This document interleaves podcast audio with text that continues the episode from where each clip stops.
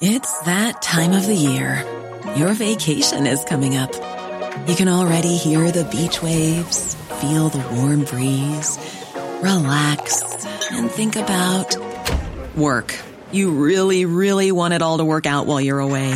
Monday.com gives you and the team that peace of mind. When all work is on one platform and everyone's in sync, things just flow wherever you are. Tap the banner to go to Monday.com. There's never been a faster or easier way to start your weight loss journey than with PlushCare. PlushCare accepts most insurance plans and gives you online access to board-certified physicians who can prescribe FDA-approved weight loss medications like Wegovy and Zepbound for those who qualify. Take charge of your health and speak with a board-certified physician about a weight loss plan that's right for you. Get started today at plushcare.com slash weight loss. That's plushcare.com slash weight loss. plushcare.com slash weight loss. The Late Lunch with Blackstone Motors Drogheda, the Renault Dealer of the Year and most Google reviewed dealership in Ireland. For award winning customer service you can trust, visit us today. Blackstone Motors. Drive with peace of mind. 041 983 1100. You're very welcome to Friday afternoon's late lunch on LMFM radio. Coming up on today's show later on, we'll be uh, talking to Martin Connolly ahead of Dundalk's big night. They'll be presented with the league trophy. They're home to Sligo Rovers. Our October foodcast, we have it today with Tara Walker from East Coast Cookery School. And it's a really interesting one because I paid a visit to Ballymakenny Farm uh, before we went to the cookery school and Maria Flynn there. And we took Maria's produce and Tara worked her magic. Foodcast 2.30 today.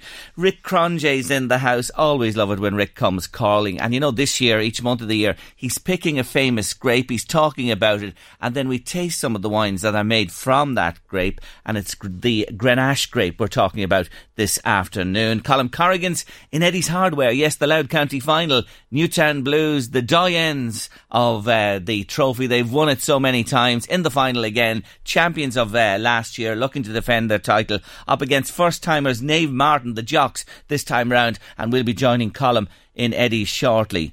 But first today, Born in Kells, he grew up in Athboy, almost became a Christian brother, principal of the Gaelscoil in Ashbourne, Fianna Fáiler, press secretary of the Department of Finance, and senior advisor to Bertie Ahern. But some of the places, people, and involvements Paddy Duffy came into contact with during his lifetime, which sadly ended at the age of 75 suddenly earlier this week.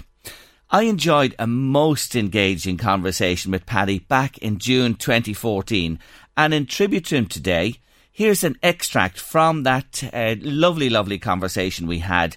And here Paddy's telling me how, when, where, and why he met Bertie Ahern for the very first time.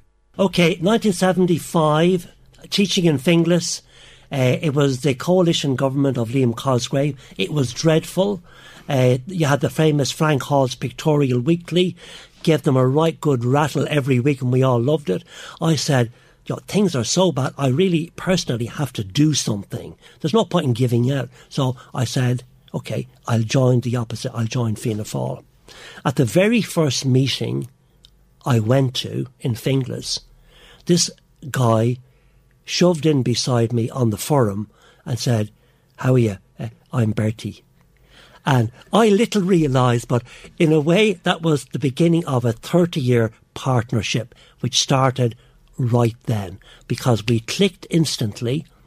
And I didn't realise that from that moment on, my own life and his was going to change dramatically over the next couple of years. That 77 election when Fianna Fáil just, you know, routed the opposition, sure, it was the biggest majority, I think, in the history of the state.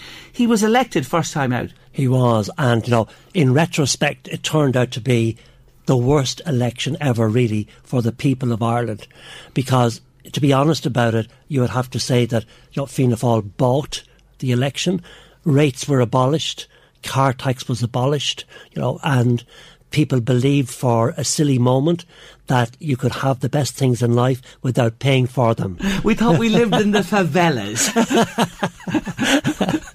yes. We, no, we're entitled to it, Jerry. you know, we're Irish. We're entitled to free stuff. You know, we're going to. We, we found out much later than in fact, you know, mm. you pay and pay dearly for what you have. But uh, that was the Martin O'Donoghue constructed, and he was a great intellectual from no less than Trinity. Mm. You know, and he concocted this great giveaway budget. Anyway, Bertie was was launched on that titanic wave of Fianna Fáil support that brought Jack Lynch back with one of the biggest majorities ever, uh, and one would have thought have secured Jack Lynch's future. But you know, the great one of the lessons in politics is the moment that things look assured, okay, that is the moment the rot begins. so true. And if Jack only realised already there were people nibbling away at him and people within the party, and within a few years he was going to uh, depart and hand over to a new leader for Fianna Fáil. But anyway, Bertie was washed in on that tidal wave of 77, became one of the youngest TDs ever in the history of the Dáil. And those of us who were around Bertie in a sort of a man group, four or five of us, we were amazed suddenly one of our group had become a TD. None of us had ever stood for election. Most of us had no connection whatever with any political family. Uh, Bertie's father had been in the old IRA and in fact had been interned by De Valera in the Curragh. And I believe his mum, Julia, was also in the IRA. They were from uh, West Cork, great Republican people. So suddenly uh, we we had a TD and a couple of months went by and we met in Bertie's house and I remember I, I was the note taker and the writer upper of things, being a schoolmaster, and we discussed okay, okay, how can how can we get Bertie to be a minister? Oh no, no, no. We started with junior minister, okay, and then um, and maybe a teacher. Let's sketch out something. And in, in, in the course of an afternoon, we mapped out a plan which I typed up and gave three or four copies to the lads. How to become Taoiseach in 20 years. And what year was that? 77, just after 77, he was elected. Exactly. And he became Taoiseach I have the date in 1997. Yes. 20 years. And that was totally accidentally, through happenstance, as the fellow said, through many dangers, toils, and snares. How important was that plan? Well, it was important in that it gave us a resolution and a commitment to work together uh, as a group of lads, later unjustly called the Drumcondra Mafia. Uh, to work together with Bertie because he was a political engine. We could feel it already that he had something special, and each of us around him in our own way, we added our own little bit. My bit was maybe thinking, writing, producing policies, doing all the media, writing speeches, campaign strategy, that sort of stuff. That was my contribution. And the other lads all had the different elements of the game as well. Did he look at you twice, or was he mad ambitious even at that young age, just putting his foot across the steps of the Dáil for the first time? Did he want this? Is this what he wanted? Yeah, he, he has many, many amazing gifts. One of his great gifts, he has two great gifts from that time. One was a people reader. He could read anybody in the organisation and know how that person was going to vote particularly when it came to uh, conventions for elections. And he was a total whiz at figures. He could manipulate and, and understand uh, election figures uh, and later economic figures like nobody I've ever met. And I've had the pleasure of meeting most of the top business people in Ireland and financial people across the world. But Bertie, to my mind, uh, would have the an equal competence with some of the best people ever in terms of economic understanding and financial management. He was a politician through and through. He, he was probably a still is because you, I, I, know you're still in contact with him yeah, on that. Yeah. It was his life. You, you, you, were. We were talking, and, and, and you said to me that in your life you have a number of interests. I have. I yeah. have myself, I have to say as well, thank God. Yeah. But this man was nothing but politics. Yeah, and that, that would mark him out from the rest of us. You know, I have my own life and I always kept my own private life mm. private, so I never socialised much with the lads. After work and the days were long, I'd go home and socialise with my own friends. We have a group in Swords called The Family, okay, and we drink in the 44 in Main Street Swords every Monday and Thursday. And we're six or eight couples and we've been going out for the last 30 years. And we've seen each other's families grow up to adulthood, do their leaving, uh, enter into relationships, uh, get their first jobs, get married, and have their own children. And it's a great bonding thing. And then uh, in my own life as well, music has always been of a huge importance to me. So, for example, for a good number of years, I helped out with the Navan Choral Festival, probably the best choral festival in Ireland. And Sean Lynch and Ernest McBride are two of the great heroes of County Meath that really Meath people should support more. But you're making the point that with your families, your social life, your music, and that you had that. This man, Bertie Ahern, his focus was entirely. Bertie was single minded and it was politics. He was there such a long time from that start in 77 till he just opted out in very recent times to be honest with you? And he filled several se- several should I say ministerial portfolios before hitting the top as Taoiseach. And then what 11 years he was the boss and, and uh, at the top of the pile in the country as well. That's right what, yeah. what were his strong points? Well I think his strong points as I said earlier if I was reading people. A very good example is what happened when Sean Doherty spilt the beans on Haughey and there was a vacancy for the leadership of Fianna Fáil. Okay? There were a number of candidates reduced down to two, uh, like the, the, the Rover, and uh, the two were Bertie and Albert Reynolds. Now, one thing we created, Jerry, with Bertie and around Bertie, was an absolutely fearsome political machine in its heyday.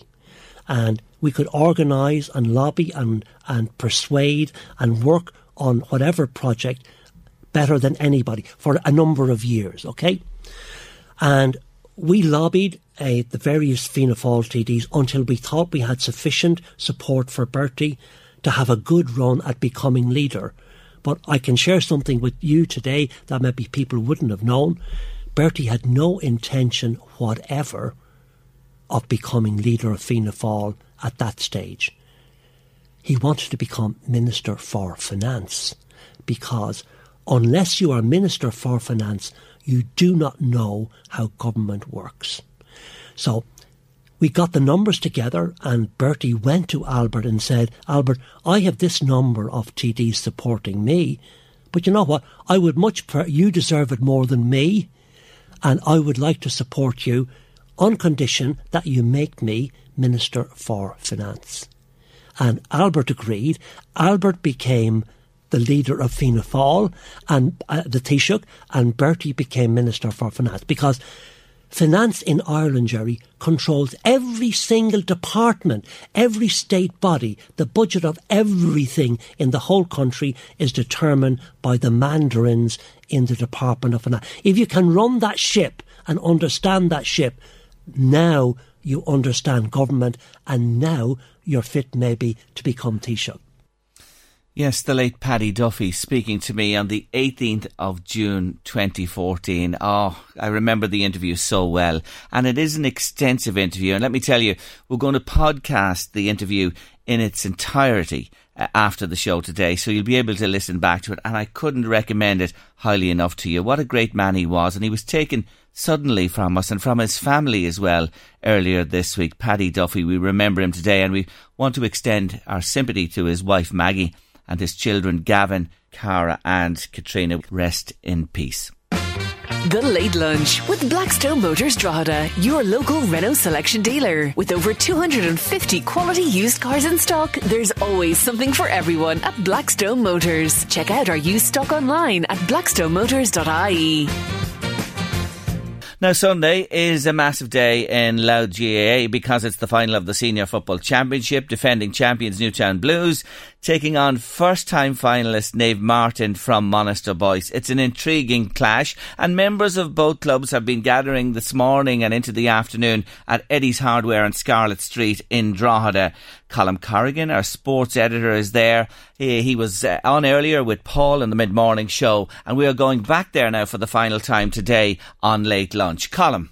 Yes, Jerry, welcome back uh, here to Eddie's Hardware. And uh, our final two guests we have representing Naomh Martin, it's a long serving committee member, uh, Tony Lynn, and we also have Jackie Hanratty. Uh, Jackie, former postman around Drogheda, well known uh, around the town, and uh, he's one of the few men actually that I have to look up to here at, in Eddie's Hardware. We start with Tony. Tony, um, the Naomh Martin Club. This is a, a moment, I suppose, to savour on Sunday. It's the first ever build up around Monasterboice to a senior county final. Sure, great anticipation, Tony. Absolutely. After 30 years' wait, we're absolutely thrilled over the moon to be here on that occasion. Yeah. The, the, the, club itself, um, I suppose, since uh, your ground came into existence in the late 60s, when you look at it now, almost uh, unrecognisable. So much work has gone over the years to, to bring it up to standard. That's true, uh, Colm. Yeah, we uh, got, we started in. It was opened in '69 after having a chat with Paddy Dunning, a local farmer and publican there. He we, the, the, committee met him and they decided that uh, he'd give us the field for development and there we are today, and it, it, was a, it was a great occasion. Well, on the night of the opening, we had uh, the Dubliners and Philomena Begley and the Wolfe Tones and a carnival weekend for raising funds, and quite a lot of money was raised on that night, which was wonderful for the start of the club.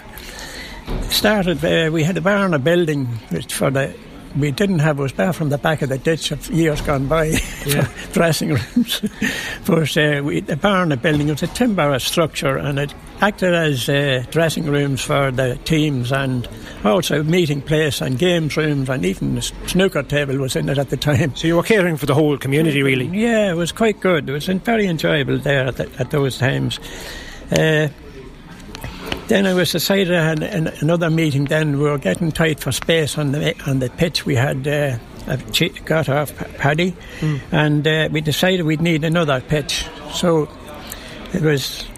Uh, we, we, how are we going to raise the money to get that? So the first thing we did was had another meeting, and we decided we'd sell bonds right. over five years for 100, a priceless sum of 100 euro pounds at the time. So this was to buy another bit of land? This was to buy another bit of land, which, which was very, very successful at the time. And after five years, you paid back naturally to the people who gave it to you. And most of them now, not most, probably 50% of them mm. didn't want it back. And that was a big, big plus for the club, you know. Because yeah, yeah, yeah. Because you have two p- pitches now in existence, and your your your whole whatever, and there's something nearly going on in it every night of the week. Absolutely, it, it's a buzz, and it's wonderful the youth coming on today. There's a huge amount of young people there now on a weekly basis, using the facilities, and seniors, uh, whist drives, and all sorts of card games and tennis and different different activities. I think it's a great achievement for the years, but. Uh, we ran raffles and cars and all sorts of things just to get a few quid together. Yeah, and we we raffled two cars, and prizes for t- uh, on the day was the car, the TVs, DVDs, whole lot, loads of things. But what do you think the the cost of the ticket was one hundred pounds? Which we had to do door to door over a weekly, monthly basis to, to collect it. So there was a lot, lot of so work involved. When you think of the day, yeah. Mm. you get a, a house for for a hundred pounds. The, the, draws that are going on. Yeah, yeah. yeah. yeah. So no, it, it, it, it, all worked, thank God, and it, we achieved quite a lot. Mm. Jackie Hanratty, Jackie, just turning to you, um, what five championship medals you have for Newtown Blues? I have Colm, yes, that's right, and uh, my own championship in the seventies as well, nineteen seventy, along with the senior medal, which is great. Yeah, you, you, would have come on the scene after the huh. glory of the sixties, but of course there were championships. Uh, there was great rivalry. Cooley, of course, were strong at that time, and Newtown Blues. Cooley Cooley were massive that time, so they were really. But we had a, a contingent of young players coming through then, the judges and the cars, and I, I, if you start naming, but they, they, formed the nucleus of the team then, which was great. So it was really, you know. Mm. Again, we were dependent on youth, and again, our, all our old mentors played the old Dublin Blues sort of football. If they, if the opposition scored a point, we wanted to score two, and that's the way Dublin play, and that's the way the Blues play. Yeah, the, the Blues within Louth have always been renowned as a good footballing team, good open play, and they, they, they haven't they haven't veered from that really. No, not really. Uh, we play fast football, so we do. I know it's changed lately, where you have the you know the defensive way of going on and everything like that. But it's great that the Blues have uh, held on to old traditions and kept going the way they wanted. Mm, people talk about the Blues tradition, all the championships that you've won, 21 so far, Jackie, but there were lean times as well, most notably the 1990s, because you didn't even reach a final during that decade. Correct and right. When you think of, like, every team has its day, really, and the great 60s team, a lot of them walked away with eight and nine championship medals in their back pocket, so they were very hard to rebuild and everything like that. So it took time, and it, it took, you know, and then you had other teams coming on, like the Coolies, you had a great Termonfeckin team in the 80s, you had Stabannon coming along and everything like that. So it was hard at that particular time. Mm. Just back to you finally, uh, Tony. Uh, just one thing I'd like to mention there. Uh, there's one of our great clubmen over the years and player. He's in hospital at the moment, and I'd like to wish him a speedy recovery on behalf of the club. Uh, I think Ali, uh, Ali Smith, he, he's given an awful lot to the club. He's a trustee of the club at the moment, and uh, he was a big asset. And hope Ali will be back in the scene very shortly. And Jackie? And Colm, sorry, just two of our lads, and we couldn't go without saying it. Liam Leach and uh, Bobby McDonald. And anyone that's sick out there, up the Blues. Blue is the colour. Good man, Jackie. So a prediction, a score prediction on, on one point would do you, Jackie, I presume? Well, one point would do us, but favourites are there to be beaten, and we won't take anything, anything for granted. We know that league form doesn't matter. You go out there on the day, and it depends on what way you look at it. And please God, we'll go out and do the job. And Tony? I think, I think we'll say it that jocks for Joe. Jocks for Joe. That's a good saying around Monasterboice at the moment. Tony Lynn and Jackie Hanratty, two great clubmen, Newtown Blues and Naomh Máirtín. We're all excited and looking forward hopefully a great game of football in the Gaelic grounds on uh, Sunday. Let's hope it lives up to uh, expectations. There we have to leave it here at Eddie's Hardware in Scarlet Street, Drogheda. Uh, Jerry, thanks to all the guests here who have come out uh, to be interviewed here, members of Newtown Blues and Naomh Martin. And with that, it's back to you in the studio. Thank you very much, Colm. Great excitement and Newfoundwell and the, the Hill and Monasterboice as well ahead of Sunday. I hope it's a cracking game and made the best team win. But it's a, a really uh, novel and interesting pairing. You know, the Blues, the aristocrats up against the first timers, the new boys on the block, Monasterboice. And uh, a good game is what we want. And weather forecast excellent for Sunday as well. So wish both sides well and made the best team win. I uh, want to also, uh, uh, staying with sport, uh, St. Feckin's ladies, they won the intermediate championship recently in Loudon. they're in the league final this Sunday against the Geraldines in Tallanstown and a number of their fans have been on to us to wish them well. Good luck, girls. A big happy birthday to Rosie Chute from Tullinstown, Navan, who celebrates her 80th birthday this weekend. Ah, congratulations, Rosie. That comes in from the Walsh nieces in Navan. And just to mention before we head to news at two o'clock, don't forget you could win a car for Christmas. Yes, Scotch Hall Shopping Centre in Drogheda, in association with LMFM, are giving away a car for Christmas to one lucky Scotch Hall shopper. It's worth 18,000 euro and it's a beautiful Fiat 500. How do you win it? Spend 50 quid in any of Scotch Hall's 50 plus shops. If you spend 50 quid, you get an entry form and you must enter, put it into the card draw there. And then each Tuesday from now till Christmas here in LMFM, we'll announce the weekly winner who'll win a 100 euro Scotch Hall gift card. That's very nice. And your name is in the grand finale car giveaway draw, which takes place on Friday, December 21st, where one of you will drive home in a brand new car for Christmas. Oh, brilliant, brilliant. So get down to Scotch Hall, spend your 50, get your entry in, and the very best of luck to you. News and weather at 2, and afterwards it's our virtuoso of vino, Mr. Rick Cronje. The Late Lunch with Blackstone Motors Drogheda, your local Renault selection dealer. With over 250 quality used cars in stock, there's always something for everyone at Blackstone Motors. Check out our used stock online at blackstonemotors.ie.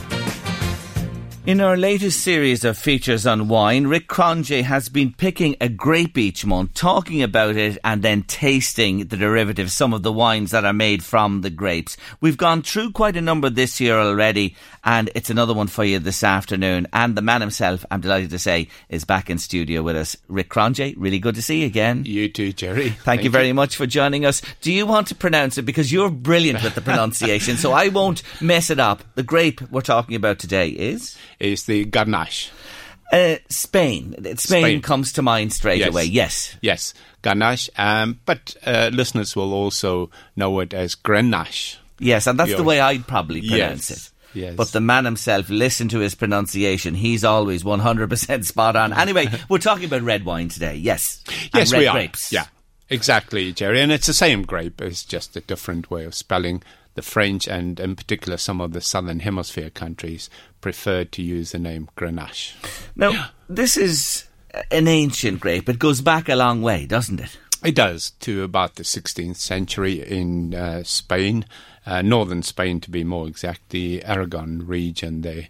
And uh, since then, it's obviously spread to other parts uh, of the world. Chile, southern France, Mexico, South Africa, yeah. Uruguay. It spread its wings far it, and wide. It has, it has, Jerry. Yeah. Now, when you talk about this particular grape and that area of Spain and the other places it's grown now in the wo- world, what yeah. does it like in terms of climate? What is it really at well, home Well, it, it really likes the, the hot uh, conditions, warm so, uh, soils and warm temperatures.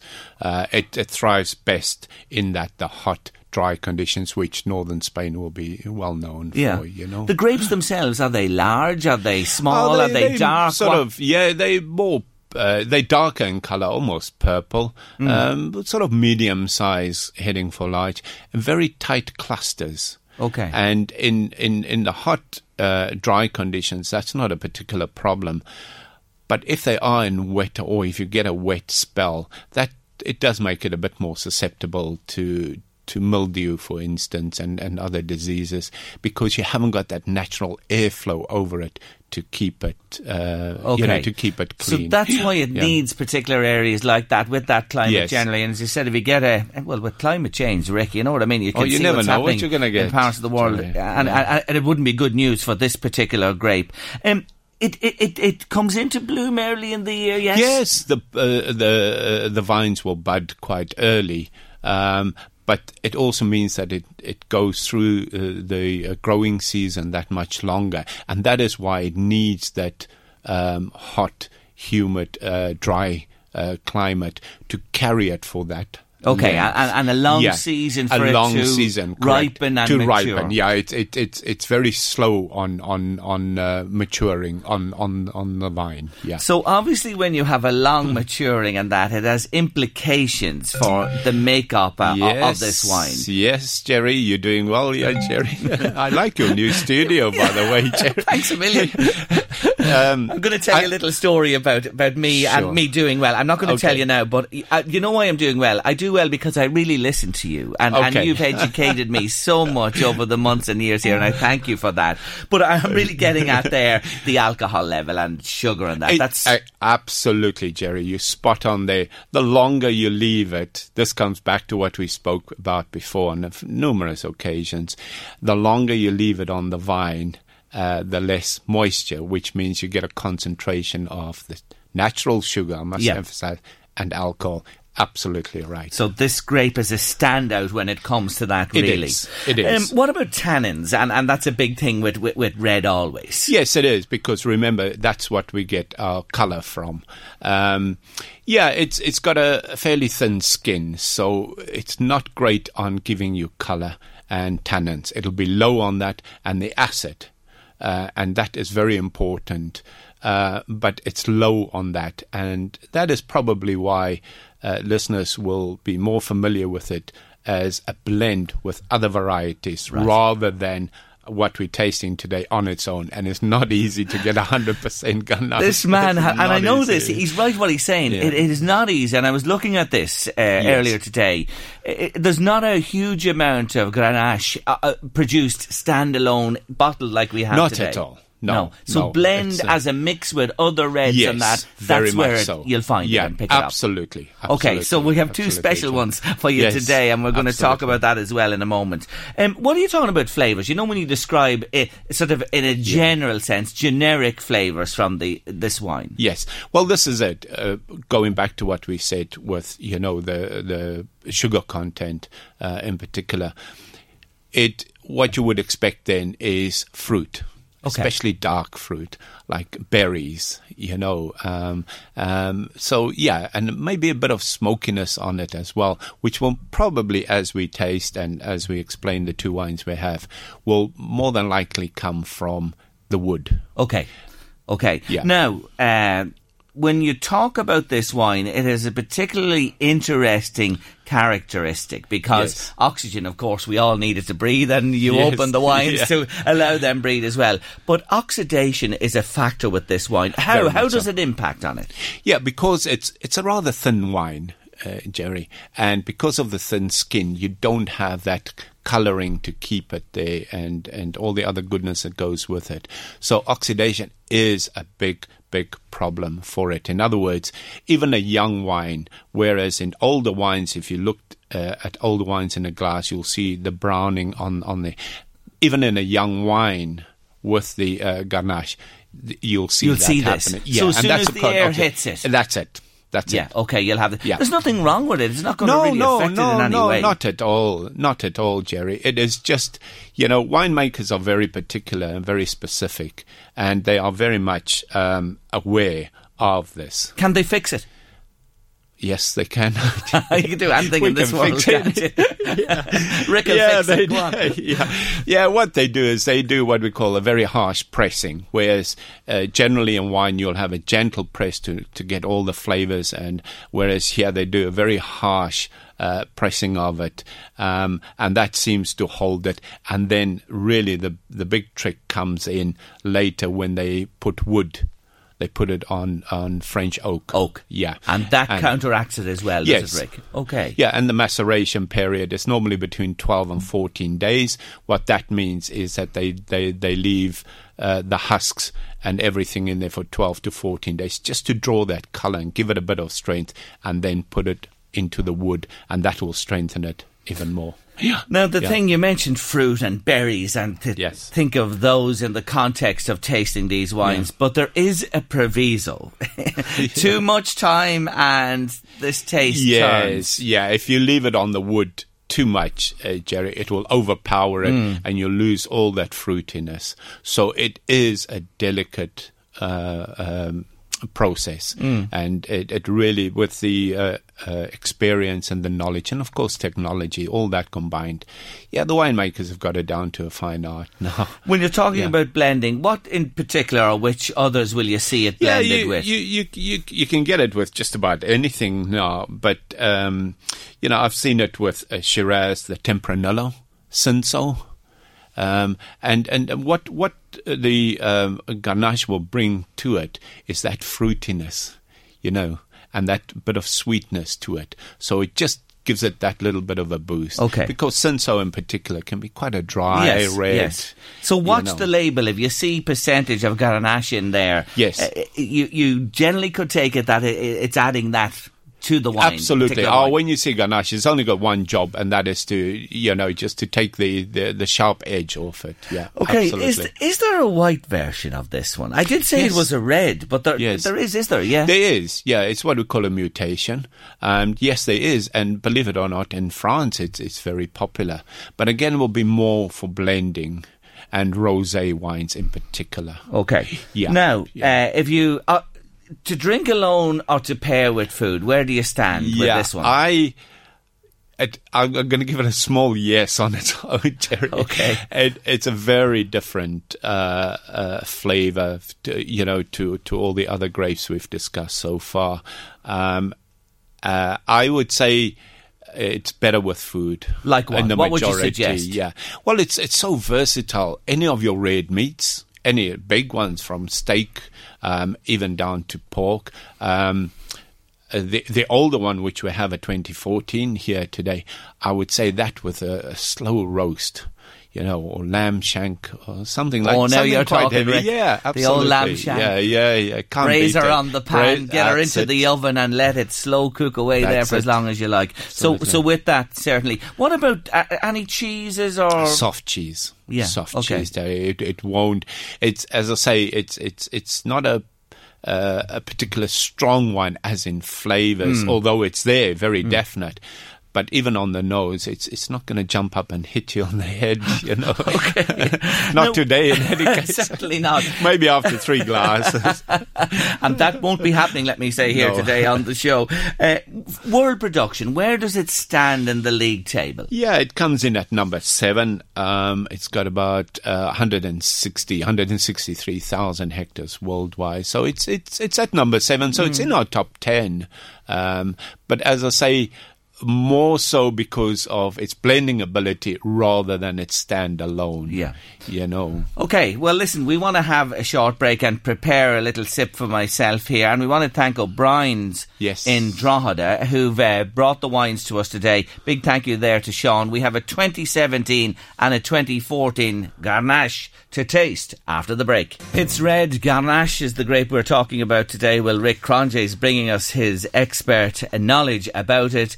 And now we're going to taste. And again, I'd like to mention O'Brien's and Drogheda who provided the wines today. So, Rick, which one do you want me to have uh, Yeah, to we're wet my s- lips with first? We, we're going to start with the Campo Viejo uh, Garnacha. It's a 2017. Again, it's 100%, and it's from the Rioja region. Okay. And it's one of the, uh, well, it is the first time that uh, Campo has actually produced the uh, Garnacha. Uh, On purely its- on 100%. on its own. Yes. Solo, Yes. not Solo. blended with No. anything else. No. Okay, a little sip here till we see. I have to say to you, that's one of the lightest wines I've Yes. ever tasted. You know, light. Exactly. Yeah. And and real you know, it's a beautiful colour. Like I have to say when you hold it up to the light there. But it's very light but there there's plenty of berries going on in there, Yes. as you said, isn't yeah. there? Yeah, You can yeah, taste it's it. shy on the nose, but Yeah. on, on, on, on the palate, it's Yeah. actually quite lively. And and this is what we were saying earlier, uh, Jerry. It is a light wine. Um, but it has that characteristics that you, you will look for food. I think it. so because it's Yeah. it's dry on the palate It as is. well. You, you need something with Yeah. that as well. No, so, what's you your recommendation with this one? Yeah, uh, as I said, braised lamb shank. I think it'll go beautifully Very well because with it. it's light. Yeah. You know, it won't overpower the meat. Uh, uh, with it, a slow roast pork. I think it'll stand up to it. Um, a vegetable la- lasagna. I so there you are. If you're yeah. vegetarian or vegan or whatever, uh, Yeah. this will go really, really nicely with think it that. will. So that's 2017. 2017. How yeah. much will that set you and, back? Uh, Twelve forty-five. And that I think is a really a good price For that particular one. yeah, absolutely, Jerry. And I think just for the benefit of of of uh, the listeners, you know, in 2017 they won gold in San Diego with that. Oh, well. know. 2016 platinum um, and gold at the Los Angeles uh, International. You know, Okay. 2015 silver. So they're not amateurs in Yes, producing yes. this. This know. wine has It- form it as has, well, and yes. historically, the last few years. Yeah, So yeah. it's right up there. So we mention it again. It's Campo Viejo Garnacha 2017 from O'Brien's, and it's 12.45. Lovely, lovely, wine, wine. there. Really nice Now drinking. we're going back from 2017 to 2014. So this has been in the bottle a few years now. That's correct. Will it That's store? correct, Like, is it is it like, It is. This is a funny thing about Ganache. It will store. even though it oxidizes quickly when you open it? oh yeah, but no. Once it's open, when it's in the bottle. Mm, correct, Jer- Jerry. Yeah, the, the the next one is a 2014, and uh, the interesting thing about this, this is from what we call old vines. Now, um, Willunga McLaren is uh, Vale is the uh, the maker from uh, South Australia. It's 2014, and it's the Grenache now. It's spelled differently. Yes. But they they started production in tw- uh, 2005, and already then the vines they took over were 50 years old. So you've got old vine, and it'll definitely come through in the taste in this one. Yes. Um, it's you know the way you made the distinction here with me before recently between the northern and southern hemisphere Yes. when we were talking in the context Yes. of another grape and wine. Yes. Does that apply to this one? Is It it? does. It does, uh, Jerry. It's uh, this one, for instance, has got fourteen and a half percent alcohol in it, and uh, in the tasting, you'll the the fruit and that will come through. Whereas the uh, Campo is fourteen percent. Okay. Now- okay. Now, this Now that is- might only sound half a percent, but in wine, it's big. It's a big one. So Yeah, let me is, have a little sip of this. Yes. Now, that's an entirely different creature, Yes, even though absolutely. it's the same grape, Yes, yes. isn't it? It is. Oh, yeah, I, I absolutely. really li- hmm. because you know Rick. Rick said to me he didn't say much about this wine. He just says, "I'll let you taste it, Jerry. I won't say much more." Yes. That is really nice. Yeah, no, that's to me. It's yes, I know it's southern hemisphere, and I know it's three years older and the old vine and all the technicalities, but it's almost a different class. As far Oh, my concerned. God. yeah, it is. That taste just lingers, doesn't it? It, it absolutely, Jerry. Yeah, the, you could the sip, young you one. could sip that. I know. I know you I- said maybe not. You, you said a small. Hi, I'm Daniel, founder of Pretty Litter. Did you know cats tend to hide symptoms of sickness and pain? I learned this the hard way after losing my cat, Gingy. So I created Pretty Litter, a health monitoring litter that helps detect early signs of illness by changing colors, saving you money and potentially your cat's life. Pretty Litter is veterinarian developed, and it's the easiest way to keep tabs on your fur baby's health right at home. Go to prettylitter.com and use code ACAST for 20% off your first order and a free cat toy. Terms and conditions apply. See site for details. Even when we're on a budget, we still deserve nice things. Quince is a place to scoop up stunning high-end goods for 50 to 80% less than similar brands. They have buttery soft cashmere sweaters starting at $50, luxurious Italian leather bags, and so much more. Plus, Quince only works with factories that use safe, ethical, and responsible manufacturing. Get the high-end goods you'll love without the high price tag with Quince. Go to quince.com slash style for free shipping and 365-day returns. For the ones who work hard to ensure their crew can always go the extra mile, and the ones who get in early so everyone can go home on time, there's Grainger, offering professional grade supplies backed by product experts so you can quickly and easily find what you need. Plus, you can count on access to a committed team ready to go the extra mile for you. Call, clickgrainger.com, or just stop by. Grainger, for the ones who get it done.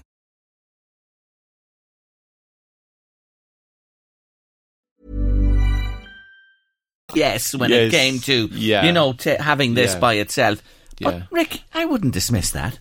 No, I, I, as I always say to people, of course you can sip the wine, you know. Hmm. Um, it's a bit like swimming the channel. you get halfway, do you come back or do you finish it? Never come back. Yeah. You must finish always. Yeah. We know that for sure. Oh, that is Absolutely. a cracker. I. I really say that is beautiful. Yeah. And again, if you taking food with that, are, you- are, are you talking? no, you, you need stronger, uh, certainly in the meats, yeah, uh, Yeah. Jerry, barbecue meats like steaks. Okay. I would duck or pheasant, you know. Really think- good with that. Yeah, I think chicken might be on the light side. Yeah, so game, this. you know what I mean? Game, Game, yeah, that type of area. Mm, stronger flavour to match that, to match that. and the game Yeah. season coming in here at home shortly, that yes. would be certainly one to consider. So Yeah. again, it's the name of the the wine, Rick, is Yeah, it's the uh, Willunga McLaren, and it's the Grenache 2014.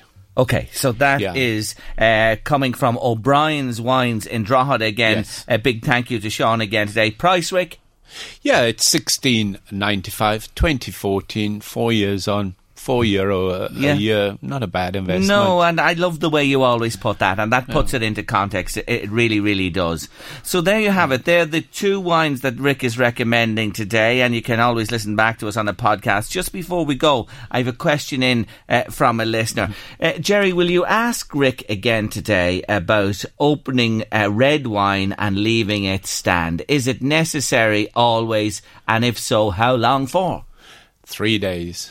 no more. Okay. No more. And would you open it? I think what they're getting at there, if you're going to say have a dinner party this evening, should you open the wine late afternoon? You know, to let it Well, breathe. I, I, I always like to open it, say, at least an hour before. Okay. And and what it does, you know, we talk about breathing, but really what it is is just that bit of air between where the cork was and where the level of the wine is. All those fumes that have been sitting, building up, just you know, uh, Yeah. escapes from it.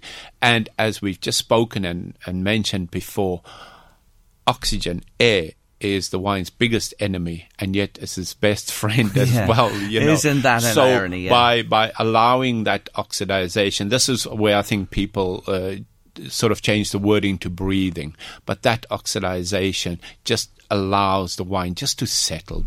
That's Yeah. basically it. Decanting, does that benefit all wines if you decant it, it- for an hour, put it back into the bottle, or is Yeah. it unnecessary? Um, no, well, what decanting does, it just speeds up exactly what, What we you're talking about there. Yeah, It that- opens it up to a wider space Absolutely, because you you put it into a, a cravat or, or into Yeah. uh something else that's got a bigger volume of air to escape in. So that's all. It, it just speeds it up. Yeah. So if you're impatient, keep that on the side. Absolutely, absolutely. so we've worked our way through quite a number of grape varieties. We have two more to do. Yes. And they Yes, are? Uh, well, we've got the Airén grape, Okay. which I deliberately left because it's the harvesting season now, Now. so it should be fresh. So we'll do that before the end of the year. And then the number one, The big one. the big one, Cabernet Sauvignon That's still to come with Rick yeah. on the show. So we'll be uh, coming to those grapes before uh, the end of the year. But those wines today available from O'Brien's Wines in Drogheda. And thank you again for supporting us on uh, our wine feature with Rick here on LMFM radio. I'll let you go. Uh, two crackers today. Well done, Rick. And we'll see you, please God, in the month of November. Thank you. No bother, Jerry.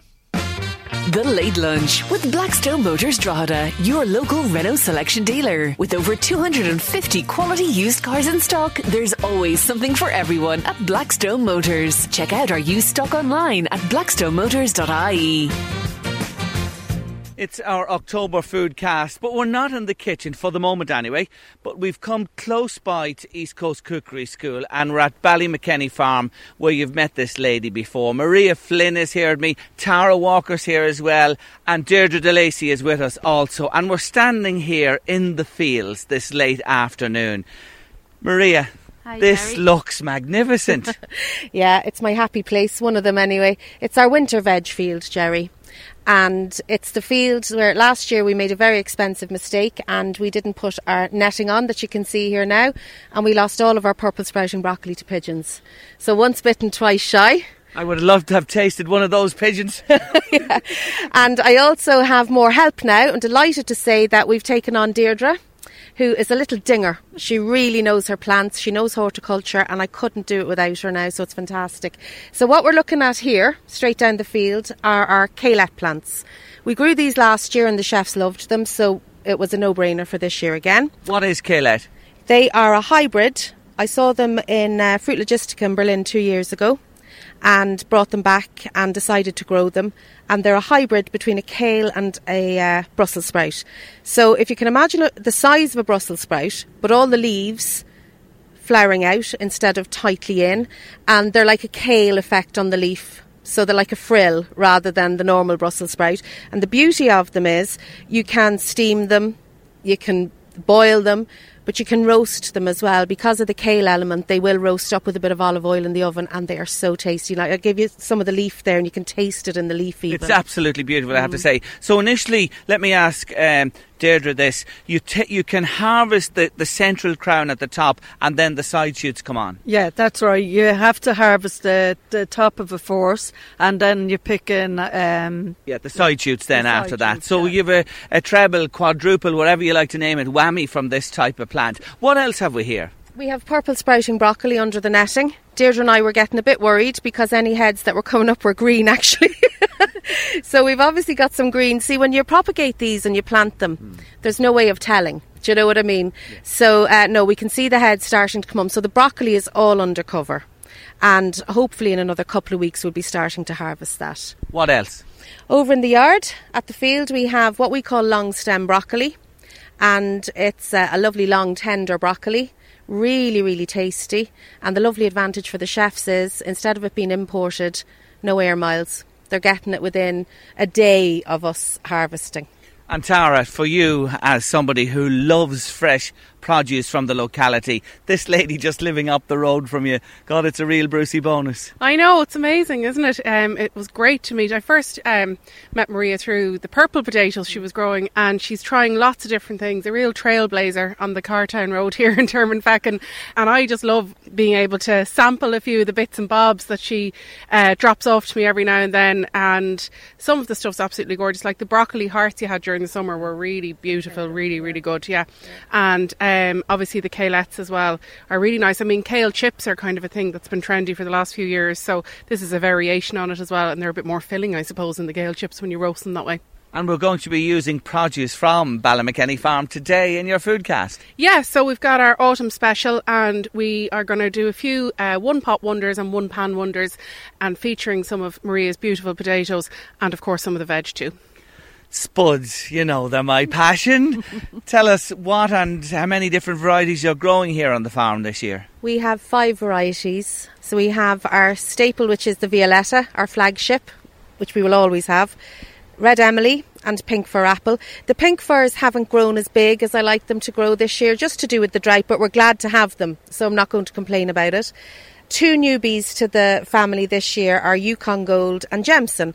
Gemson is a fairly well known salad potato, and the Yukon Gold was, it came about in Canada actually, hence its name and it's widely used in America. And a lot of chefs were asking me about it, so I decided to uh, take the punt and try and grow it because you don't know till you grow it in your soil what's going to happen. But very pleased with them, and we're actually harvesting the Yukon Gold and the Gemson on Saturday. Fantastic. So all's good. Deirdre, back to you for a second. The netting Maria mentioned here a moment ago, and I see a little imitation eagle or crow or something down there stuck up in the middle of the field to frighten them off. Are pigeons the biggest problem? Pigeons would be a big problem because they can devour a field within a matter of a day or two. So you would have nothing left, you know. So the netting protects uh, from the pigeons, you know, and it's the only way. They're and you have to put it on, you know. The pigeons are flying overhead as, as yeah, I actually see them, there, them. Yeah, oh my God, they're it devils. takes one pigeon to come down, then the rest mm, will come down. Mm. And I literally mean it would be devoured within a couple of days, yes. you know. But are you yeah. finding the netting and the decoy there work? Um, yeah, the netting works tremendous because you can't get in. Once there's no holes in the netting or anything, they won't get in. Anyway, pigeons, uh, they fly up, you know, they kind of don't go down. So you have to watch for holes so they can get in, but, you know, you have to make sure that perfect. She's done a good job. I couldn't manage without Deirdre now, to be honest with you. Last year I was do, trying to do, I didn't have as much obviously, but I was trying to do it all on my own. And um, it just wasn't working out. And uh, it's great to be able to say after three years that we're now in a position. Mm uh, to have somebody like Deirdre working with us. You know, it's a big responsibility for me. I feel the responsibility of asking somebody to come and work for us. But it's working out okay, and it had to be the right person, and Deirdre's the right fit for me, so it's great. 50% increase in employment levels on yeah. Farm. It's a massive statistic, you have to say. I'm proud of it. I'm sure you are. Yeah. Um, before we leave today, look at all you have here. I know scholars and other places you supply for the restaurants and that. Will there be any of this out on the open market that people can buy, or will it still be a question of supplying places that are uh, preparing food? There's a real shift, Jerry, in the retail side of things that I'm noticing, and I have to say that Avoca, they have 12 shops, uh, only four of them have fresh produce for sale. And Avoca actually came down to the farm to talk to us. Um, I know they won't mind me saying that initially I had said no because I just don't think the shops are geared to the fresh produce. They want it packaged. I don't want to package stuff, and you know, it just wasn't it wasn't the right thing for me. But they worked with me. And they are selling my broccoli. That's all we have in season at the moment is the broccoli. In another month's time, it's going to be mad with everything else. But uh, they're selling my broccoli in its white box, loose, on their lovely shelves full of their wicker baskets and whatnot, and my white box sticks out like a sore thumb. But they're doing it, and they're doing it because that's the way I wanted it to be, and you know, so kudos to them for doing that. Yes, so Avoca are stocking, and that's good news here today. Tara, before we leave the farm and put the wellies away, thank God we had the old wellies today, ever ready in the car. I tell you, Tara's wearing the most beautiful pink hunter boots here. I'm bamboozled. Go on, what did you I want to say? I knew you'd mention my pink boots. They were cheap and on sale because they're so bright pink. Thanks a lot, Jerry. Um, no, just one little thing I wanted to say, um, just in terms of you were asking about retail there, and, Evo- and we were mentioning Avoca. I was actually doing a cookery class on Saturday. And Maria appeared just at lunchtime, actually, um, with a couple of samples for me. And it was really nice because there were people from different parts of the country able to taste different potatoes, see things that they wouldn't see normally in the supermarkets or anything. So I was just delighted because for my customers, it's a real bonus as well. So I'm delighted to be able to have such a great neighbour, really.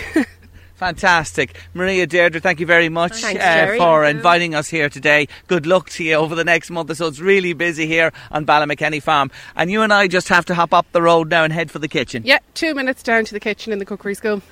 So here we are in the cookery school, and you want to talk for a moment about stews and one pot wonders. Yeah, so we wanted to kind of cover um, some nice, quick autumnal dishes, things that are comforting and uh, easy to do. But now, when I say quick, I mean they're quick to prepare, not necessarily um, cooked quickly. But I kind of wanted to talk through. There's nearly like a bit of a formula with stews. And it's basically you're browning off your meat first of all, let it sit and rest. It's obviously not going to be cooked through at that stage. Um, and then you're going to brown off your onions, caramelise them, the usual, little pinch of salt, give them a good five or ten minutes to get a bit of um, caramelisation on them, pop your meat back in, and then you can have a bit of fun with your flavours, whether it's going to be a tomatoey and wine based beef stew like a bourguignon or something, or whether you're going to go with maybe if you're doing a chicken one, um, just go with a chicken stock and then you might stir a bit of creme fraiche through towards the end, so you have a lovely white kind of casserole, you might deglaze that with white wine. What I'm going to do today is a new recipe for me, and it was because thanks to Connor in the Glyde Inn in Annagassan, he's been asking me for years to do a Viking themed cookery demonstration, and I kept saying no. So finally this year I said I better say yes. So I was doing a bit of research. The Vikings drank a lot of ale, um, and they also kept pigs for farm animals, and they didn't keep that many other animals, according to the research I did now, which I have to admit was not like I haven't done a PhD in it or anything like that. It's obviously. fine, it's fine, it's rudimentary. Um, so I came up with this little pork and ale casserole as well, which is a quicker one to do actually. So this would be a good one for if you're in a hurry because I'm using a pork fillet. So obviously that cooks quite quickly. It's quite tender. And then I'm going to do some chicken thighs as a tray bake. So I'm going to flavour them with some nice orange and rosemary. And I have some of Maria's lovely purple potatoes and the Yukon Gold as well. And I'm going to pop some of the Yukon Gold into the pork casserole as well. Okay, so to the stove first, and you have the pork fillet ready. I do. So I've just sliced up the pork fillet into kind of medallions or noisettes, and I'm going to add a little bit of oil onto them and brush it directly on. As always, I usually put the fat directly onto the the protein as opposed to putting loads and loads of oil. But I actually have a brand new. What do you think of this? Isn't it lovely? My new uh, stewing casserole pot. Um, She's boasting again. I'm so jealous. It's gorgeous. uh, bought it in one of the German discounters the other day. So, um, but I'm using Newgrange Gold Camelina oil here this evening. The main reason, as always, is it has a high burning point, so we get a good caramelisation on it, and we won't have smoke filling up the kitchen. And also, you know, the other oils can become carcinogenic when they're at quite a low temperature, even. So let's get the pork on. Terrific. So that's just a few minutes there. What, two, three minutes on one side? Exactly, and it won't take so long on the, the other side because the pan is really good and hot now. And then I'm going to remove it to rest in a little bowl while I get on with my onions and garlic and my other flavours as well. So it has browned off nicely there, and obviously because pork is a really nice tender, the pork fillet is really nice and tender. It's not going to take that long to actually turn into a stew or casserole. Now, if I was using a pork shoulder, like we did a pork shoulder on the Mexican class on Friday night, and I had that in for six hours, and you could use a pork shoulder with the same flavours, it would be delicious. But this is kind of a nice way to do a quick, kind of winter warmer one pan dish. Lovely. So that's the pork browned and ready to go to the next stage. Now, are you going to use the same pan uh, for your onions? Oh yes. God, yeah, because we want to keep all that nice caramelisation there. So I've turned the heat off on the pan now because I don't want the onions to burn. Pop them in, and what am I putting in next, Jerry? Salt. Why? Because the onions won't burn. Absolutely. and they'll slow down the caramelization as well. So going back to this caramelization, and look, the onions are almost deglazing the pan because they're a little bit wet as well. Look, my pan's becoming nice and clean. All that lovely caramelization is coming up into the actual uh, into the onions, which will be in the sauce as well. So it's just the heat of that pan. I see, yes, the gas is off. That's just cooking Yeah, those. I've switched it off completely, and here's my pinch of Oriel sea salt. And I probably won't even need to season it again because Oriel sea salt is really salty, which is great because a little goes a long way. And I'll turn the heat back on now that I know it's not too hot. And after a minute or two, we're going to add our garlic in. And let that cook out for a few minutes as well. And then I'm going to pop a little bit of tomato puree on. And I'm going to cook out the tomato puree as well. So I know I've given you that tip before, but it's good if you can just get the tomato puree into the pan before you put the other wet ingredients in, because it is a little bit bitter. And you'll see a lot of recipes call for a pinch of sugar, you know, to counteract the bitterness. Whereas this way, it's it's caramelizing naturally, and you're not adding the pinch of sugar. So when you've cooked all that out, we can add the pork back in. And I have a bottle of ale here. What have we got? We've got Journeyman Pale Ale. Let's get that in. And now I'm going to add a couple of spuds in. So I've just cut my Yukon Gold potatoes into little, kind of fairly small dice, and I'm just popping them in there into my stew of pork and ale. And we're just going to pop a little sprig of thyme, rosemary, be nice, sage, any of those nice woody herbs are always great in a stew. And I'm going to let that simmer for a few minutes while I get on to our chicken tray bake. So we leave that to work away there on the gas. With the lid on. So we're switching now to the second dish on Tara's Foodcast for October. And just remind us again what this is. So this is a chicken and orange tray bake. So I have lovely chicken thighs here on the bone, skin still on. And I have little segments of orange here, which I'm just squeezing over and also throwing the orange in as well. And I have more Yukon Gold here. I have some red pepper, some courgette, uh, a little bit of yellow pepper as well. And I've purposely cut my courgette a bit bigger than the other vegetables because they obviously that takes less time to cook because it's very very soft. And I'm actually going to go and grab one of the nice purple potatoes as well. Lovely. I have my purple potatoes in. Now, generous pinch of salt, and this time I'm using my Maldon sea salt because it has a little bit of a crunch to it, a little bit of texture to it, which is going to be nice in there. You could also, I'm using orange today, but you could, if you wanted, use some balsamic vinegar um, or even a little bit of red wine vinegar. What we're looking for is a little bit of acidity to balance out the kind of richness of the, you know, the chicken thigh. And let me grab a little bit of olive oil this time, just a little bit, and plenty of salt and plenty of pepper as well. There isn't loads and loads of flavour going on here. It's very much a, you know, come in the door from work, throw it into the oven. Um, I always say to people as well, maybe if you're off on a Sunday, you could have this prepped and in your fridge with a bit of tin foil on it. And then when you come in from work on a Monday and you're busy and tired, just throw it into the oven, which is exactly what I did. So we're going to get that one into the oven, but I have one I made earlier coming out. Oh, it brings me back. Valerie Singleton on Blue Peter many moons ago. Here's one I prepared earlier. Oh, will you look at this? Look, it gives off lovely juices as well. So I let it rest for a minute. The whole thing here is protein needs to be rested, and usually I say rested for half the cooking time. So we'll give it a good five or ten minutes here, but we have cooked these for about half an hour. But to go with those, I'm going to pop a little bit of our beautiful broccoli from Maria on, and I think the broccoli will be really nice because it's quite a rich, kind of unctuous dish, and the broccoli will just cut through it. A little bit of acidity from the broccoli would be lovely. The water's on the roll in that pot there now. Absolutely, Jerry. So you see what I did there? I put a little pinch of salt in, and it just made it come up to a rolling boil. And I have my broccoli. I've just cut it down so that it fits into the pot. And I'm going to pop it in now. So it's really important to make sure that your water is really, really on a rolling boil before you put any green veg into it, because that's what keeps it really nice and vibrant green. So pop the lid on that, and I'm going to only boil it for a couple of minutes. I want it to be al dente. And over here I have the leaves from the kalettes. So basically like kale leaves, and I'm just going to turn them into some kale crisps. So instead of having your cheese and onion, have these. That's what I do every night anyway. Um, and doesn't she look good in it? Nudge, nudge, wink, yes, wink. Yes, I have to. You do look now- great. Oh yeah, thanks, Jerry. So uh, I have a little bit of extra virgin olive oil this time, and I hardly ever cook with olive oil, as you know, because it does burn on a low point. But for the kalettes, I think the extra virgin is really nice with this. Plus, I'm not cooking it, you know, in a really hot pan. And just a little pinch of my sea salt flakes this time, the Maldon, and into a good hot oven. How long will that take? Five to ten minutes. Okay, yeah. tiny. Yeah. Yeah, not a long time at all. Great.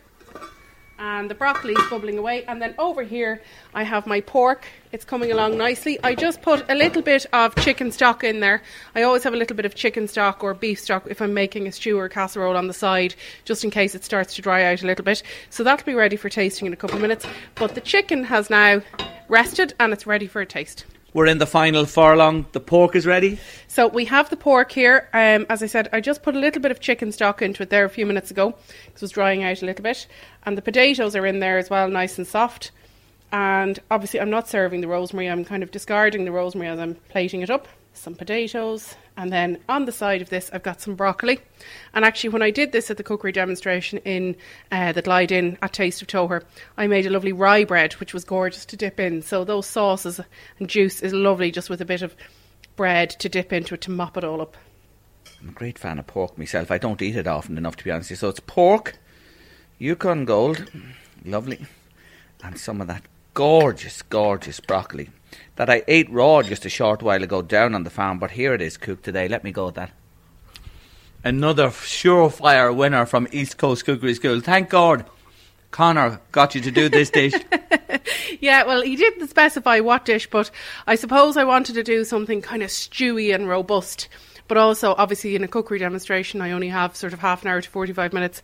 So it's a nice way to come up with this. I suppose, you know, cooking uh, with beer, I mean, I do a beef and Guinness stew as well. Actually, in my cookbook, there's my mum's beer pot roast, which she will only use Smithwick's for. And it's a different thing. It's a, it's a top side of beef and it's done in a whole piece. Um, but it's the kind of the similar sort of ilk of meaty, beery, yeasty kind of flavours that are matured for, you know, until they're really, really kind of uh, tasty and there's no there's no part of it that's acidic left. Oh God, that is just gorgeous. The flavours they complement each other magnificently. Are those crisps done? Would you say in there? Oh yes, indeed, sir. Let's grab one of those. Do you hear this? Do you hear this? Do you hear how crispy they are? Bye bye, Mr. Tayto. Hello, kale crisps. Absolutely. They're gorgeous. They're really tasty, aren't they? Now, look, obviously, I was only joking earlier when I said all I ever have is kale crisps. I'm sure anyone who knows me knows that's not true. But just for something a little bit different, and at this time of year, I think they're really, really nice. And you can have a massive big bowl of those in front of the telly without feeling too guilty about it because it's full of nutrition.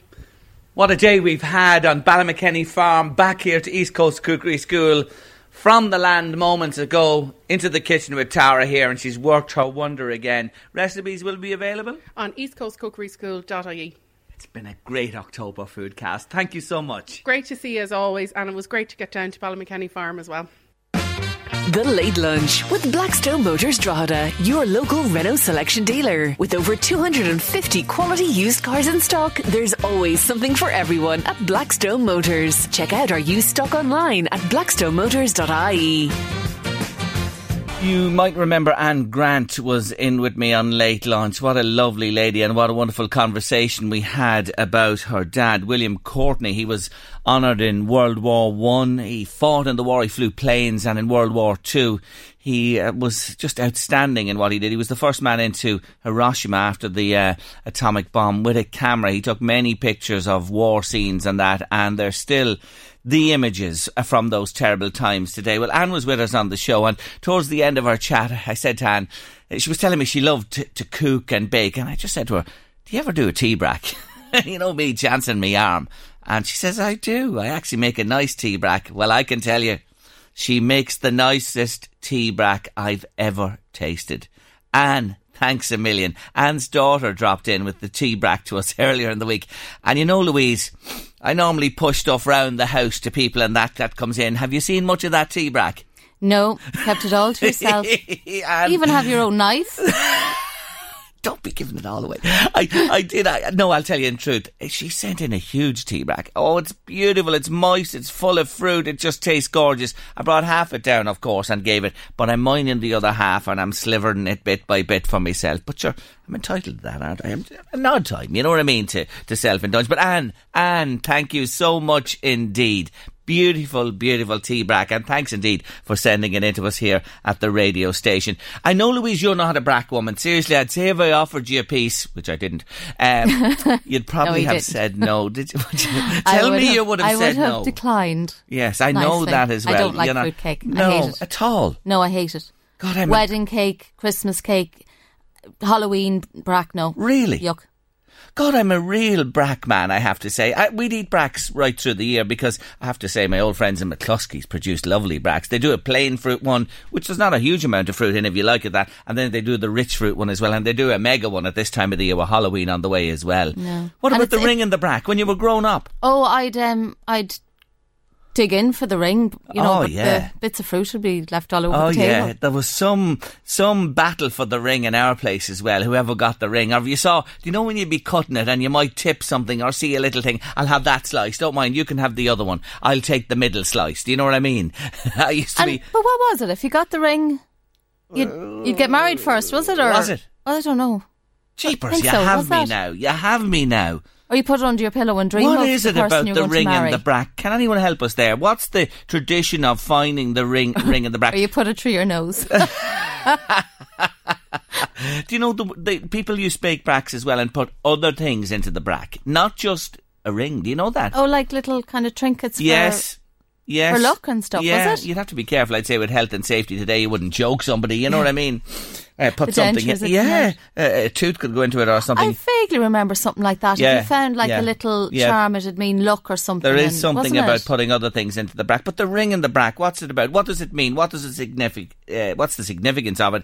If you know, you might give us a little tinkle if you have a moment. Uh, Eighteen fifty seven one five nine five eight is the phone number, or 086. Uh, tell me the text number, Louise, and the WhatsApp It's number. 086 1800 658. 658, that's it, yeah, and the other one's 1850. There you go. So if you want to help us out on late lunch this afternoon, we'd appreciate it. So, not even, I love an Oxford lunch. Would you not like an Oxford lunch? Oh no, that's disgusting. Oh. Or anything almond icing. Oh, yeah. But listen. no, I'd, I'd eat like cherries, fresh cherries on their own, love sultanas, love raisins on their own. Not in not the cake. in a cake. I No. love loads of cherries in a cake. I love cherries in a Christmas brack. Put plenty of them in it with mixed peel. You mentioned almond. Would you not eat a piece of a Battenberg? Oh, that's my absolutely worst Oh, come off it. No, I. I love a Battenberg. No. I know Oh. you do, and Deirdre Hurley used to love it as well. no. Yeah, Battenberg is a, is a, now the thinner you can get the, the yellow on the outside, the better of the of the Battenberg. But I love a Battenberg. Oh, ham and egg buns. I've never heard of an ham and egg bun. You're joking me. Uh, no. We where were you reared? In, In Navan. Navan. Did Yeah, Spicers it- not do them? it- no. Of the bakeries over there. Not that I can recall. Ham and no. egg buns. Oh, you haven't lived if you haven't had a ham and egg bun. Uh, They're not the eggs, and you just put a bit of ham. and Put No, no, no, no, no. It's the colours. It's the colours Oh. of the sponge, white and pink, with jam in the middle, and then on top a, a pink icing. No. you never see them? Sounds lovely though. Oh, ham and egg buns. I'll get you ham and egg bun next week. Okay. I'm going to get you one That's and you can deal. tell me what you take. Right. Everybody knows about the ham and egg bun. Oh, you just have You can to still have get them. them in Drogheda. Of course you can. Is it a Drogheda thing? Is it? I've I don't never know. heard of them. I'm sure many people have heard of ham and egg buns, haven't you? Are you listening to us today? Shout out for the ham and egg bun. What about that? Have you heard about that? Of course, McCluskey's do them as well. I mentioned them again. They certainly do them for sure. And they're a thing from my childhood that I always remember. Oh, we're going to get the ham and egg next week and you Definitely. taste it and report back here to them.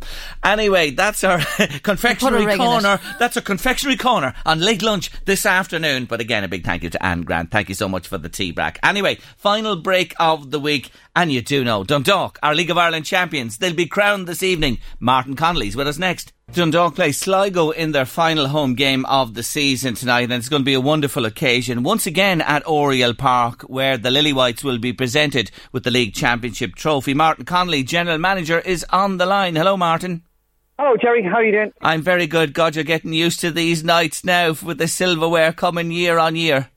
Yeah, we've been very lucky. We've had a great run, Jerry, over the last few years. Four title and five, and, and um, you know we're going to celebrate tonight. We, the hard work's done, and our supporters, to be fair, have been brilliant all year. And you know, after a tough start and a, lot of changes, and, and um, we're going to celebrate tonight. The night of a championship presentation is extra special, and so many people want to be there and they want to join in. And at the end, they want to be out there with the players. And you know, it's a natural instinct, Martin. Uh, you want to say something about this to me today? Yeah, yeah. Listen, Jerry, we, we, we've we've had a bit of practice in this in the last while, and we want to we want the, the players to, to enjoy it. We want the players' family to enjoy it. We want the supporters to enjoy it, and everybody that that turned up here tonight. We want them to be safe. And, you know, really what we're, we're appealing is we, we have a plan in place and we'd like the supporters help it to work. You know, we want we want young supporters to enjoy. This doesn't last forever, Jerry, as you know, and mm. we want we've a, we've a number of people in the, from the disabled community. We've young supporters, we've old supporters, and we want them all to see it and enjoy it. So what we're asking people to do is, is not to invade the pitch on the final whistle. Um, we have a lot. Of, we have security in place, which is going to put a security cordon onto the pitch, and uh, obviously um, the FAI have a a stage and a podium that we need to get erected for the trophy presentation. And then when done, we're inviting people to come onto the pitch in a safe, um, a safe manner, you know. And, yeah. And we really need people's support and help to do this.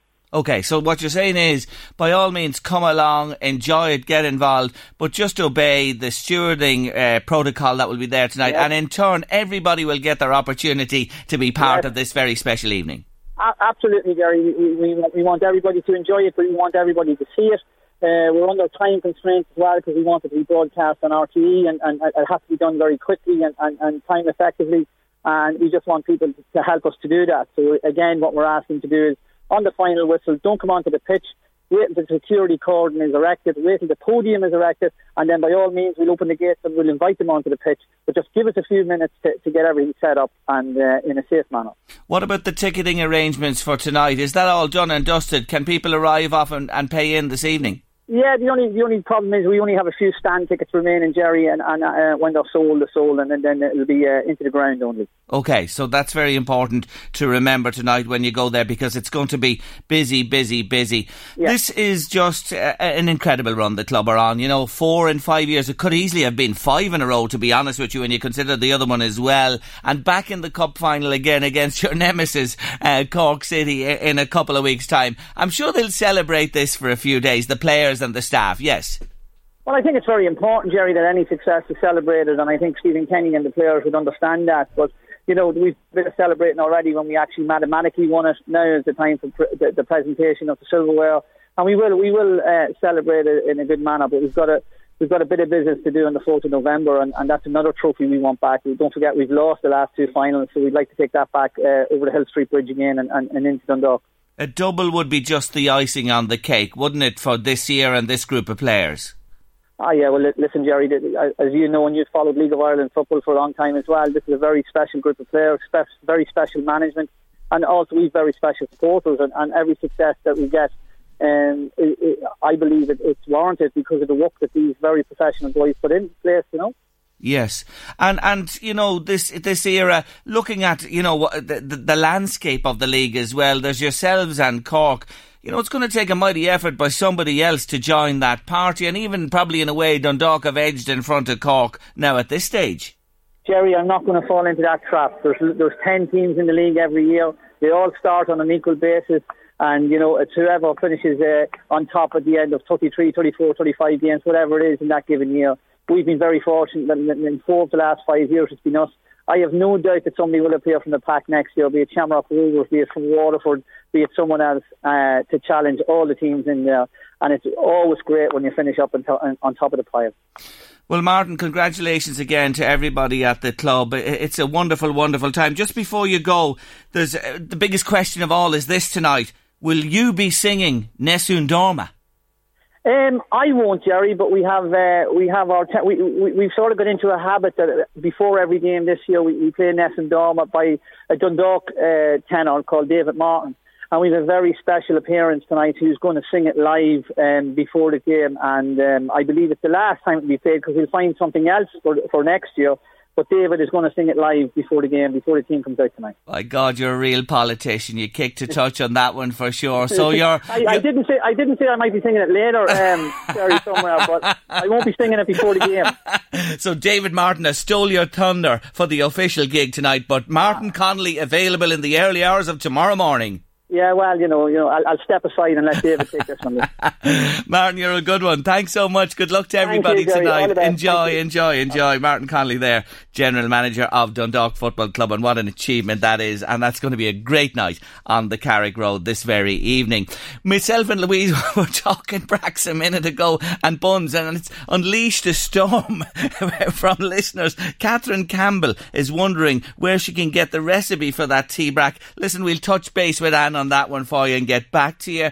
Another person eh, onto us on WhatsApp. I worked in the home bakery and I've never heard of that bun. They've never heard, Louise, of a ham and egg bun. There I you think, are. I think you're dreaming. No, I'm not dreaming. I'm not dreaming. I'm not dreaming because I'll tell you why. Mary McAvoy's been on to say, Jerry, the ham and egg bun isn't pink and white, it's pink and yellow. I'm a little bit colourblind, Then you're Mary. half dreaming. You could be right there. It's a, it's a shade of yellow. Yeah, I'll give you that one there, Mary. Margaret from Ardee uh, was on to us WhatsApp to say, if you got the ring in the barmbrack, Louise, you were wondering, you'd be married within the year. Oh, So that's if you're single that. and you got the got the ring and of an age as well, of course. Of an age, yes. Thank you very much. Another caller was on to say, don't forget about the Chester cake bun. Did you ever take taste a Chester cake, Louise? Never. I've I've heard Never. of Chester. Yeah, it's, it's dark. It's real dark, the Chester, with pastry on upper and lower side. I have tasted it as well. I remember it from the past. Somebody else about the ham and eggs. Uh, oh yeah, they sent us in loads of information uh, about the barmbrack and the trinkets. We have more information coming on that. We'll have to come back to that next week with Halloween on the horizon as well, and so on and so on. They go. Thank you to everybody who was in touch with us uh, about the bracks and the buns. We'll pick up on that again next week. Anyway, that's almost it on late lunch for another week. Big thanks to Sinead Brazel and Louise Walsh who put this show together with me every day. Thank you so much, ladies, to our guests, to our regulars, but especially to you, our listeners who join us every day. Thanks an awful lot for tuning in. Stay with us because coming up next on LMFM this afternoon is The Drive. And don't forget, sports wise this weekend, I'll mention it again to you. Tonight, Dundalk Crown champions. Drogheda United clinging on in the promotion chase. They're at Finn Harps tonight. The game is live on lmfm.ie. Good luck to the Drogs in that one there. Winners to play Limerick. And the weekend, of course, the minor and senior football championship finals in Louth. Good luck, good luck to all concerned there. And don't forget, be with us here for Saturday Sport on LMFM and Sunday Sport. Massive occasion for the Newtown Blues and the Jocks uh, at Monasterboice, the Naomh Martin as well, contesting their first senior final. Anyway, have a great weekend yourselves. Enjoy the sport or whatever else you're doing. And do come back to us and join us for a brand new week of late lunch from Monday at half one. The Late Lunch with Blackstone Motors Drogheda, your local Renault selection dealer. With over 250 quality used cars in stock, there's always something for everyone at Blackstone Motors. Check out our used stock online at blackstonemotors.ie. Even on a budget, quality is non-negotiable. That's why Quince is the place to score high-end essentials at 50 to 80% less than similar brands. Get your hands on buttery soft cashmere sweaters from just 60 bucks, Italian leather jackets, and so much more. And the best part about Quince, they exclusively partner with factories committed to safe, ethical, and responsible manufacturing. Elevate your style without the elevated price tag with Quince. Go to quince.com slash upgrade for free shipping and 365-day returns. For the ones who work hard to ensure their crew can always go the extra mile, and the ones who get in early so everyone can go home on time, there's Grainger, offering professional grade supplies backed by product experts so you can quickly and easily find what you need. Plus, you can count on access to a committed team ready to go the extra mile for you. Call, clickgrainger.com, or just stop by. Grainger, for the ones who get it done.